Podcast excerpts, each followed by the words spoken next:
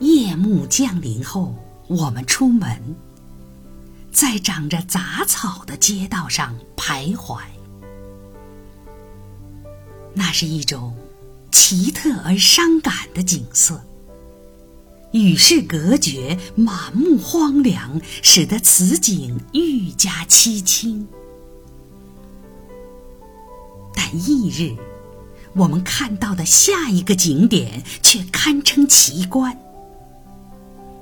总共约有三十所房屋，其中的多数是小木屋，一扇门，两扇窗，朝向一个小院。屋后有一个花园。这就是乡下厂区的工人通常居住的地方。那里有一幢两层公寓楼，一个带着圆顶和钟铃的学校，以及众多的库棚、炼炉和锯木厂。在锯木厂前，堆积着一大堆备好可以装车运走的圆松木，但已经腐烂的不成样子。如果拿手杖一捅就能捅穿。在附近，我们推开了装满木炭的房子的房门，木炭洒落在门前的地上。随着岁月的流逝，炼铁厂也只剩下了残垣断壁。学校依然有用。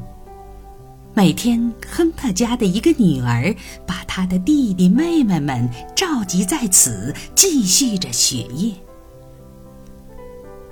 这个区的图书馆有近一百本可读之书，都已被翻旧了。由于缺乏社交活动，这家人都成了很好的阅读者。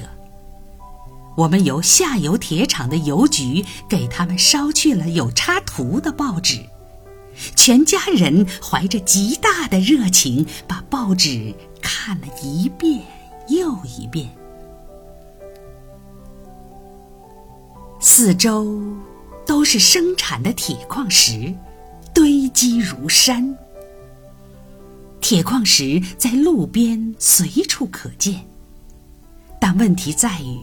很难将铁从其混合物中分离，再加上运费的昂贵及某条铁路规划的落空，迫使工厂关闭。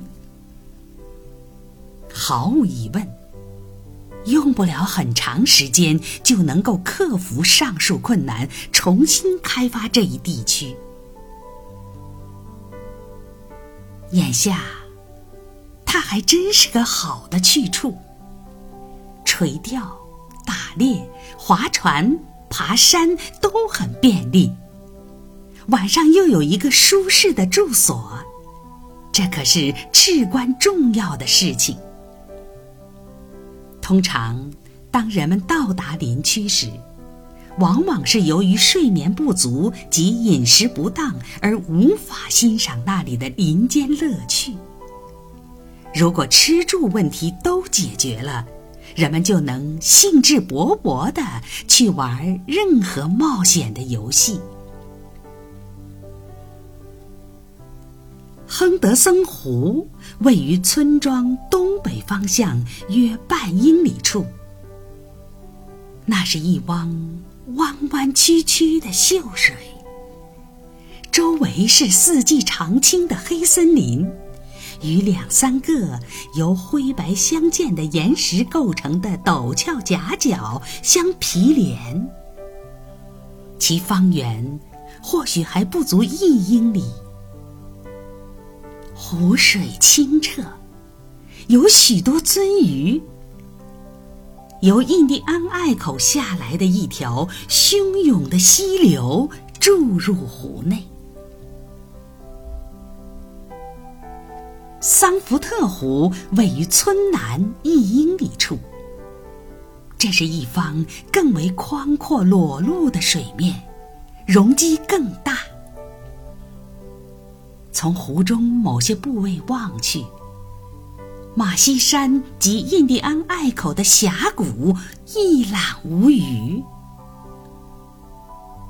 印第安隘口像是山中的一道巨大的裂缝，其中一侧垂直的灰色山壁直插云霄。这个湖中盛产白黄鲈鱼，人们钓起的后一种鱼常常有十五磅重。两个湖中都有几只野鸭，一群秋沙鸭或红秋沙鸭，小的还不会飞，引得我们奋力划船追过去。但是。由于我们小船只有两个桨，所以难以追上它们。